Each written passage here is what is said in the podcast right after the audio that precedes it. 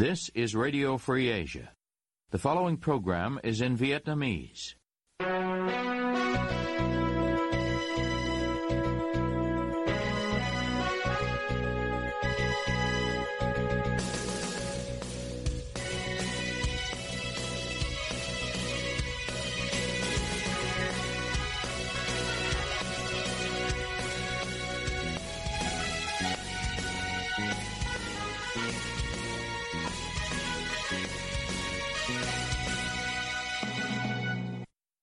Đây là Đài Á Châu Tự Do, phát đi từ thủ đô Washington, D.C., Hoa Kỳ.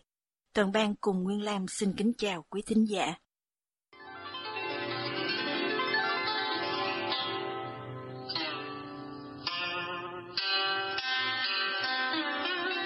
Kính mời quý vị theo dõi chương trình phát thanh tối ngày 5 tháng 12 năm 2022, đang được phát trực tiếp từ lúc 9 giờ giờ Việt Nam trên trang chủ Ban Tiếng Việt Đài Á Châu Tự Do.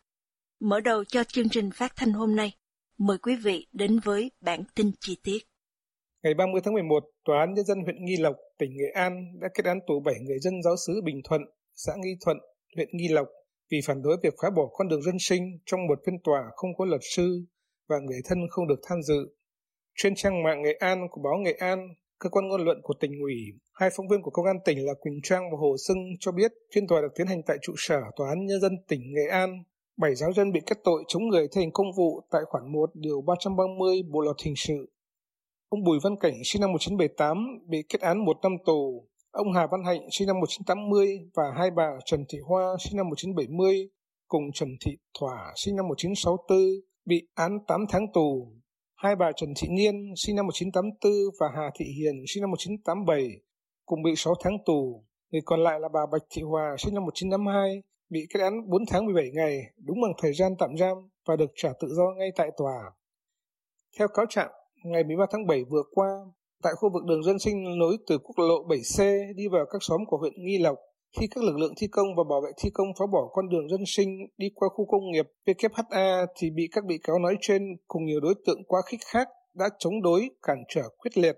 Những hành vi được cáo trạng liệt kê bao gồm hò hét, chửi bới, bê két bia, nhặt gom đá và chai thủy tinh để ở vị trí thuận lợi để cho những người chống đối ném vào lực lượng cảnh sát cơ động đang bảo vệ thi công, dùng tay và liềm xô đẩy hàng rào, dây thép gai để mở rộng đường cho người chống đối, trực tiếp lao vào và dùng tay xô đẩy đập liên tục vào lá chắn của lực lượng cảnh sát cơ động, vân vân. Hậu quả khiến năm cán bộ đang làm nhiệm vụ bị thương phải điều trị tại bệnh viện. Đài Á Châu Tự Do đã liên lạc với ông Nguyễn Minh Đức, chồng bà Hà Thị Hiền và được ông cho biết không gia đình nào được thông báo về phiên tòa. 30 ờ, tháng 11 vừa rồi ờ, nó nó bảo sự ngày 29 em vào ờ, đi thăm gửi đồ cho vợ mà họ cũng không cho biết là ngày ngày 30 là ngày xứ hay là gì hết mà cho đến uh, như tạm uh, tạm hay là bảy bảy giờ rưỡi thì nó cho hai thằng ờ, công an xã thì về nó mặc đồ thường uh, đồ bình thường nên nó bảo là hôm nay sự ở trong tỉnh mấy người người nhà cũng người vào để xem nó sự gói như thế nào á Ờ, họ định đi vào thì sau tầm trưa thì một thả ba hoa về thì ba hoa nói là không chỉ ở đưa vào ở giữa huyện ờ, trên sông Thái nó xử kiểu mình ghê rồi nó nó nó phải chỉ ông tỉnh nó bảo ông vòng Ông cho biết và ông và các bị cáo khác không có luật sư bảo chữa. Trước đó, trong quá trình tạm giam, phía công an huyện nói không nên thuê luật sư vì nếu thuê luật sư thì án sẽ nặng thêm. Vì không có ai tư vấn nên không gia đình nào thuê luật sư cho người thân, ông Đức nói với phóng viên. Ông Đức nói trong hơn 4 tháng qua, vợ ông và 6 người khác bị giam ở trại tạm giam Nghi Kim của Công an tỉnh Nghệ An. Trong thời gian đó, ông chỉ được gặp vợ hai lần, mỗi lần không quá 5 phút qua cửa kính. 6 người còn lại chỉ được gặp người thân một lần và kéo dài 5 phút. Ông nói rằng các bản án trên là bất công và nặng nề vì người dân giáo xứ Bình Thuận chỉ muốn bảo vệ con đường dân sinh đã tồn tại hơn 100 năm. Ông Đức khẳng định vợ mình không có hành động nào chống đối lực lượng chức năng như cáo trạng mà bị án 6 tháng tù còn ông Hạnh chỉ quay video ghi cảnh công an đánh bắt dân mà bị án 8 tháng. Trong khi đó bà Hòa 70 tuổi bị đánh gãy hai xương sườn và bị án hơn 4 tháng mặc dù không có hành động bạo lực gì. Ông nói việc vợ mình bị bắt giữ và kết án làm ảnh hưởng nghiêm trọng đến cuộc sống của gia đình. Giờ đây ông phải nghỉ làm để chăm sóc hai con, một đứa 2 tuổi và một đứa 8 tuổi. Như tin đã đưa, vào ngày 13 tháng 7, nhà chức trách tỉnh Nghệ An đã điều động hàng trăm cảnh sát cơ động đến bảo vệ việc phá bỏ con đường dân sinh nối từ đường N5 vào giáo sứ Bình Thuận để giao cho khu công nghiệp WHA. Do không đồng tình, hàng trăm người dân sang Nghi Thuận mà chủ yếu là dân giáo sứ Bình Thuận đã kéo ra để bảo vệ con đường. Người phản đối và cảnh sát cơ động đã xô sát với nhau. Theo người dân cho biết, khi đó, phía công an đã sử dụng lựu đạn khói và quả nổ nghiệp vụ ném về phía dân chúng, còn người dân thì sử dụng gạch ngói và bom xăng ném lại. Theo báo chí nhà nước, năm công an đã bị thương nhẹ một cảnh sát cơ động bị người dân bắt giữ đưa về nhà văn hóa của xã trước khi được đồng đội đến giải vây. Ngày hôm đó, cảnh sát bắt giữ 10 người đưa lên trụ sở công an huyện và trại tạm giam nghi kim của công an tỉnh để tra khảo. Một người được thả về trong đêm hôm đó, hai người khác được trở về nhà sau 3 ngày bị tạm giữ. Một người được thả về nhà nói rằng bị đánh đập trong thời gian bị tạm giữ. Ông Đức cho biết sau khi chính quyền địa phương phá bộ con đường dân sinh tồn tại hơn thế kỷ, người dân giáo sứ Bình Thuận phải đi con đường vòng vèo và dài thay vì con đường thẳng như trước kia. Hơn hai tháng sau khi bắt giữ giảng viên cao đẳng âm nhạc Đặng Đăng Phước với cáo buộc tuyên truyền chống nhà nước theo Điều 117 của Bộ Luật Hình sự, ngày 18 tháng 11, Cơ quan An ninh Điều tra Công an tỉnh Đắk Lắk đã làm việc với vợ ông là bà Lê Thị Hà. Bà Hà, giáo viên một trường tiểu học ở thành phố Buôn Mê Thuột, cho phóng viên Đài Á Châu Tự Do biết, trong buổi làm việc, điều tra viên Nguyễn Hữu Tào đã truy hỏi lý lịch ba đời của bà. Sau đó, người này đưa ra trang Facebook Hà Lê và hỏi bà rằng đấy có phải là trang của bà hay không. Bà kể người này đe dọa bà như sau. Trước đây cũng không có nói cái gì, không đăng gì cả. Nhưng mà từ khi anh Phước bị bắt thì bắt đầu ờ, đăng bài rồi chia sẻ những cái bài viết mà không nên chia sẻ đe dọa dạ là nếu mà còn chia sẻ những cái bài viết trên trang Facebook á, thì họ sẽ à, báo lên sở giáo dục và sở giáo dục sẽ làm việc với trường và trường sẽ làm việc với cá nhân em á. Họ nói vậy á. Bà Hà cho biết, phía công an cảnh báo bà có thể bị đuổi ra khỏi ngành giáo dục nếu tiếp tục đưa tin về chồng của mình hoặc chia sẻ bài viết về tình hình xã hội Việt Nam. Trong buổi làm việc có mặt của một cán bộ về an ninh mạng, công an cũng đặt máy ghi âm và ghi hình nhằm khủng bố bà cũng như sử dụng làm tư liệu để chống lại bà hoặc chồng bà sau này, bà Hà nói. Trong những tuần gần đây, Công an tỉnh Đắk Lắk đã mời một số Facebooker ở địa phương lên để tra hỏi về quan hệ với ông Đặng Đăng Phước. Người gần đây nhất bị mời làm việc là ông Bùi Văn Châu Tuấn, một dân oan có liên hệ với giảng viên âm nhạc để nói lên nỗi oan khuất của gia đình mình. Gia đình ông Tuấn có một người quen là cán bộ địa phương mượn đất để tạm trú, Tuy nhiên, không hiểu bằng cách nào người này làm được sổ đỏ của mảnh đất và từ chối trả lại đất cho gia đình ông, cho dù gia đình ông có đầy đủ giấy tờ chứng minh quyền sử dụng mảnh đất này. Sau khi bị tòa án địa phương ra quyết định bất lợi cho gia đình ông, thì bố ông đã mất vào cuối năm 2021 vì uất ức. Trong buổi làm việc với cơ quan an ninh điều tra công an tỉnh Đắk Lắk về nội dung làm tàn trữ phát tán tài liệu hoặc thông tin tuyên truyền tài liệu, vật phẩm nhằm chống nhà nước Cộng hòa xã hội chủ nghĩa Việt Nam vào ngày 2 tháng 12, ông Tuấn bị xoáy hỏi về việc giao tiếp với ông Phước. Nói chung họ hỏi em là có quen biết cái thầy giáo Đặng Phước không? Em kêu là có quen biết thầy giáo Đặng Phước. Tại vì à, nhà em bị oan. Hồi đó là em biết trên Facebook á. Thì nhà em bị oan khi mà khi khi tòa xử xong á, mẹ em xém chút nhảy lâu rồi rồi bắt đầu em mới biết cái thầy đặng phước trên facebook. Và bắt đầu em mới ờ, nhắn qua mét, xong em xin số. Xong em ra em gặp để mà mẹ em trình bày ờ, thầy đặng à, phước là có, nói chung là có quay phim, quay và ghi hình và viết bài lên để mà nói cái nỗi oan ức nhà em. Thì họ cũng ghi vô biên bản vậy thôi, bình thường thôi. Rồi em cũng nói là họ hỏi em là uống cà phê bao nhiêu, nói chung gặp nhau bao nhiêu lần rồi. Em kêu là em gặp hai ba lần gì đấy, em cũng không nhớ nữa. Mà gặp tại nhà thầy phước. Bà Huỳnh Thị Kim Nga, vợ của tù nhân lương tâm Ngô Văn Dũng, cũng đã bị công an triệu tập để tra hỏi về việc sử dụng Facebook của thầy giáo Phước. Ông Phước, 59 tuổi, là giảng viên âm nhạc của trường cao đẳng sư phạm Đắk Lắk. Trước khi bị bắt vào đầu tháng 9 vừa qua, ông thường xuyên lên tiếng trên Facebook về nhiều vấn đề của đất nước, trong đó có vấn nạn giáo dục, vi phạm nhân quyền, tiêu cực của quan chức và bất công trong xã hội. Trong bài viết cuối cùng đăng trên tài khoản Facebook Đặng Phước, có hơn 6.000 người theo dõi. Ông viết về vụ bắt giữ nhà hoạt động Bùi Tuấn Lâm theo cáo buộc tuyên truyền chống nhà nước trong ngày 7 tháng 9, phê phán công an Đà Nẵng hành xử thô bạo và thiếu nhân tính đối với nhà hoạt động này. Dẫn nguồn tin từ công an tỉnh Đắk Lắk, truyền thông nhà nước cho rằng từ năm 2019 cho đến nay, Đặng Đăng Phước đã lợi dụng mạng xã hội Facebook thường xuyên biên soạn, đăng tải nhiều bài viết, video clip có nội dung tuyên truyền xuyên tạc, chống nhà nước Cộng hòa xã hội chủ nghĩa Việt Nam. Hai cựu cán bộ đại sứ quán Việt Nam tại Nga và Angola, cùng năm người khác là cán bộ của Bộ Giao thông Vận tải và một số công ty đã bị cơ quan điều tra bắt, khởi tố vì nghi nhận hối lộ liên quan vụ án chuyến bay giải cứu. Truyền thông nhà nước loan tin trên trong ngày 4 tháng 12. Cụ thể, cơ quan an ninh điều tra Bộ Công an đã khởi tố để điều tra về tội nhận hối lộ các ông Vũ Ngọc Minh, nguyên cán bộ đại sứ quán Việt Nam tại Angola, Lý Tiến Hùng, nguyên cán bộ đại sứ quán Việt Nam tại Nga, hiện là chuyên viên vụ khoa học công nghệ và môi trường, Bộ Giáo dục và Đào tạo. Vũ Hồng Quang, Phó trưởng phòng vận tải hàng không, Cục Hàng không Việt Nam. Cùng lúc, liên quan đến vụ án này, cơ quan an ninh điều tra cũng khởi tố ba người khác về tội đưa hối lộ gồm Nguyễn Thị Hiền, lao động tự do, Đào Minh Dương, Chủ tịch Hội đồng Quản trị Công ty Cổ phần Vijafun và Nguyễn Thế Dũng, Giám đốc Công ty Trách nhiệm hữu hạn Du lịch Thương mại Sang Trọng. Riêng Phạm Thị Kim Ngân, cán bộ phòng trị sự, tạp chí Thanh tra thuộc Thanh tra Chính phủ, bị khởi tố điều tra về tội môi giới hối lộ, quy định tại Điều 365 Bộ Luật Hình sự. Tin cũng cho biết đã phê chuẩn các quyết định nêu trên, đồng thời cơ quan điều tra đã thực hiện khám xét nơi ở, nơi làm việc của những người vừa nêu. Những người vừa bị bắt và khởi tố nêu trên là diễn biến mới nhất trong vụ việc điều tra mở rộng vụ án, đưa hối lộ, nhận hối lộ, lợi dụng chức vụ quyền hạn trong khi thi hành công vụ và lừa đảo chiếm đoạt tài sản xảy ra tại Bộ Ngoại giao Hà Nội và các tỉnh, thành phố. Trước đó, hồi ngày 4 tháng 10, liên quan đến vụ án này, ông Nguyễn Hồng Hà, nguyên Tổng lãnh sự Việt Nam tại Osaka, Nhật Bản, bị khởi tố về tội nhận hối lộ. Bà Nguyễn Lê Ngọc Anh, nguyên cái bộ đại sứ quán Việt Nam tại Malaysia, cũng bị khởi tố về tội lợi dụng chức vụ quyền hạn trong khi thi hành công vụ. Vụ án được cơ quan an ninh điều tra khởi tố từ cuối tháng 1 năm 2022. Đến nay đã có khoảng 30 người bị khởi tố, bắt tạm giam, gồm nhiều quan chức của Bộ Ngoại giao, cán bộ của Bộ Y tế và Bộ Giao thông Vận tải, cựu lãnh đạo và cán bộ của Cục Quản lý xuất nhập cảnh Bộ Công an. Những quan chức cấp cao nhất trong vụ này bị khởi tố là hai ông Tô Anh Dũng, Thứ trưởng Bộ Ngoại giao và Nguyễn Quang Linh, trợ lý Phó Thủ tướng Thường trực Phạm Bình Minh.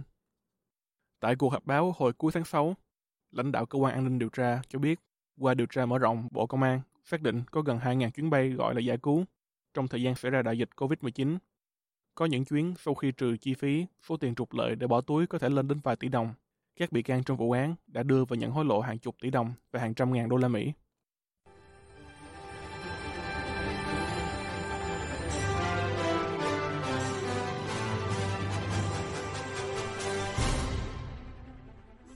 Quý thính giả đang theo dõi chương trình phát thanh của Đài Á Châu Tự Do. Tiếp nối chương trình, mời quý vị cùng với Diễm Thi tìm hiểu liệu có nghịch lý khi đường sắt Cát Linh Hà Đông lỗ ròng hàng chục tỷ đồng nhưng lại được đề cử top 10 dịch vụ hàng Việt được tin dùng và Tổng Giám đốc Vũ Hồng Trường được đề cử doanh nhân xuất sắc. Tuyến đường sắt đô thị Cát Linh Hà Đông vừa được ban tổ chức chương trình Hàng Việt Tốt được người Việt tin dùng năm 2022 đề cử lựa chọn vào top 10 dịch vụ uy tín chất lượng của năm. Tổng Giám đốc Hà Nội Metro Vũ Hồng Trường được đề cử vào danh sách doanh nhân tiêu biểu để nhận bảng vàng Doanh nhân xuất sắc Việt Nam năm 2022. Theo Tổng Giám đốc Hà Nội Metro Vũ Hồng Trường, tuyến đường sắt đô thị Cát Linh Hà Đông sau hơn một năm chính thức đi vào vận hành đã chứng minh được ưu thế của mình và có khả năng giải quyết căn cơ nạn ùn tắc giao thông đô thị. Trong khi đó, báo cáo tài chánh đã kiểm toán năm 2021 cho thấy đường sắt Cát Linh Hà Đông có doanh thu đạt hơn 5 tỷ đồng, nhưng do chi phí vận hành quản lý cho nên bị lỗ ròng là 64 tỷ đồng. Vào năm 2020, công ty báo lỗ 23 tỷ đồng. Nếu tính lũy kế, doanh nghiệp lỗ tổng cộng gần 160 tỷ đồng. Dự án đường sắt Cát Linh Hà Đông có tổng mức đầu tư ban đầu được phê duyệt năm 2008 là 553 triệu đô la Mỹ và dự kiến sẽ được hoàn thành vào tháng 6 năm 2014. Chạy thử từ tháng 10 năm 2014 cho đến tháng 6 năm 2015. Từ ngày 30 tháng 6 năm 2015, chính thức khai thác thương mại. Tuy nhiên, đến năm 2016, tổng mức đầu tư của dự án đã tăng lên hơn 868 triệu đô la, nghĩa là đội vốn lên tới hơn 315 triệu đô la, tương đương khoảng 7.000 tỷ đồng. Trong đó, phần vốn vay Trung Quốc là 669 triệu đô la, vốn đối ứng Việt Nam là 198 triệu đô la. Dự án đường sắt đô thị Cát Linh Hà Đông từng bị coi là biểu tượng trễ hẹn và đội vốn. Tuy vậy, dù qua năm đời bộ trưởng, gồm các ông Hồ Nghĩa Dũng, Đinh La Thăng, Trương Quang Nghĩa, Nguyễn Văn Thể và nay là Nguyễn Văn Thắng, kéo dài 13 năm xây dựng cùng 12 lần trễ hẹn, đội vốn hơn 200%, lỗ 160 tỷ trong năm đầu tiên hoạt động. Tuyến đường sắt Cát Linh Hà Đông vẫn được đề cử top 10 dịch vụ được người Việt tin dùng. Tổng Giám đốc Vũ Hồng Trường đồng thời được đề cử doanh nhân xuất sắc 2022. Ông Nguyễn Quang, một kỹ sư xây dựng nêu quan điểm của ông với RFA sáng 17 tháng 11. Nếu tin dùng á, thì phải người ta người phải đi nhiều chứ.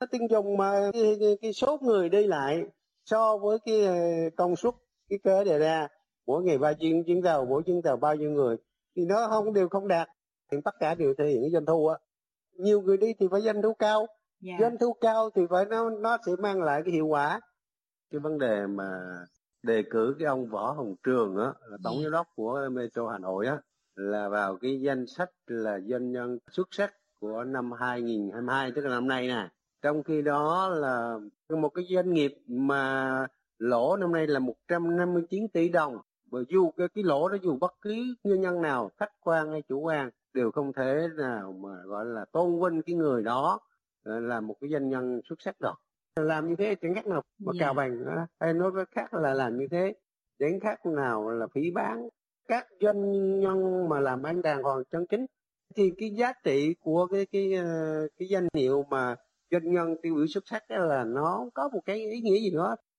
Báo Tiền Phong hôm 3 tháng 4 năm 2018 trích số liệu của Bộ Tài chính cho biết ước tính mỗi ngày Việt Nam phải trả cho Trung Quốc 2,4 tỷ đồng tiền lãi phát sinh cộng với nợ gốc của dự án đường sắt Khắc Linh Hà Đông.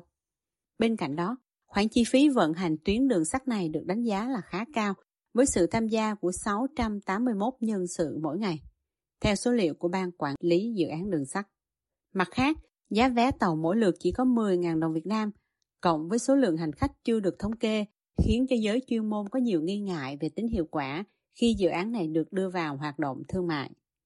Tuy dự án có nhiều nghi ngại từ giới chuyên môn, nhưng dự án vẫn phải chi tiền để tiếp tục xây dựng chứ không thể dừng.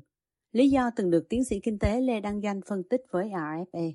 Nếu mà không chi thì lúc bây giờ là cái đường sắt đó là không vận hành được và nó thành ra là một đống sắt vụn sắt rỉ và nó để chiếm không gian, chiếm cái đường xá của thành phố Hà Nội thì người dân sẽ không thể nào chấp nhận được. Vì vậy cho nên tôi nghĩ rằng là cần phải kết thúc và đưa vào vận hành.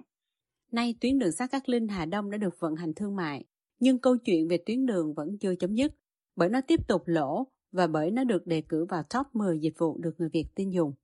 Nhà báo Đỗ Cao Cường nói với RFA sáng 17 tháng 11 năm 2022. Cát Linh Hà Đông thì lỗ đội vốn rồi là năm đầu thì nỗ hơn trăm tỷ mà là người ta không tin tưởng người ta không đi thì mới nỗ như thế không tin tưởng mà bình chọn là top 10 Việt tin tưởng thì nó thành nó như là một cái trò hè đấy. Nhưng mà nhiều cái cái dạng mà dự án mang tính mà tào lao mà với những cái loại lãnh đạo tào lao như thế thì nó mới khiến cho đất nước nó mới nghèo nó mới tham nhũng. Ừ. rồi nó phụ thuộc vào Trung Quốc bởi cái thằng này nó sử dụng vốn ODA phần lớn là của Trung Quốc.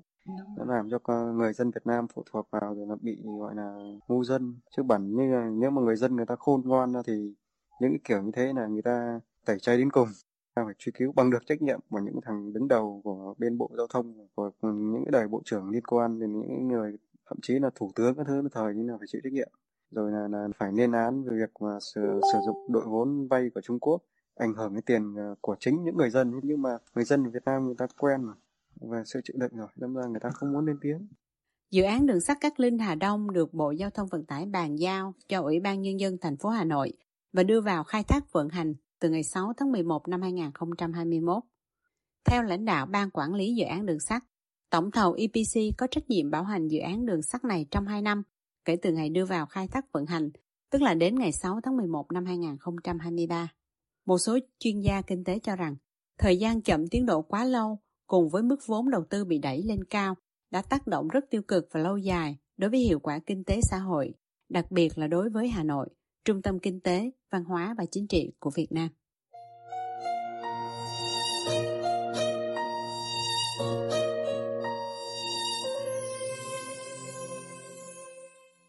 Quý thính giả vừa theo dõi chương trình phát thanh tối ngày 5 tháng 12 năm 2022 của Ban Việt ngữ Đài Á Châu Tự Do.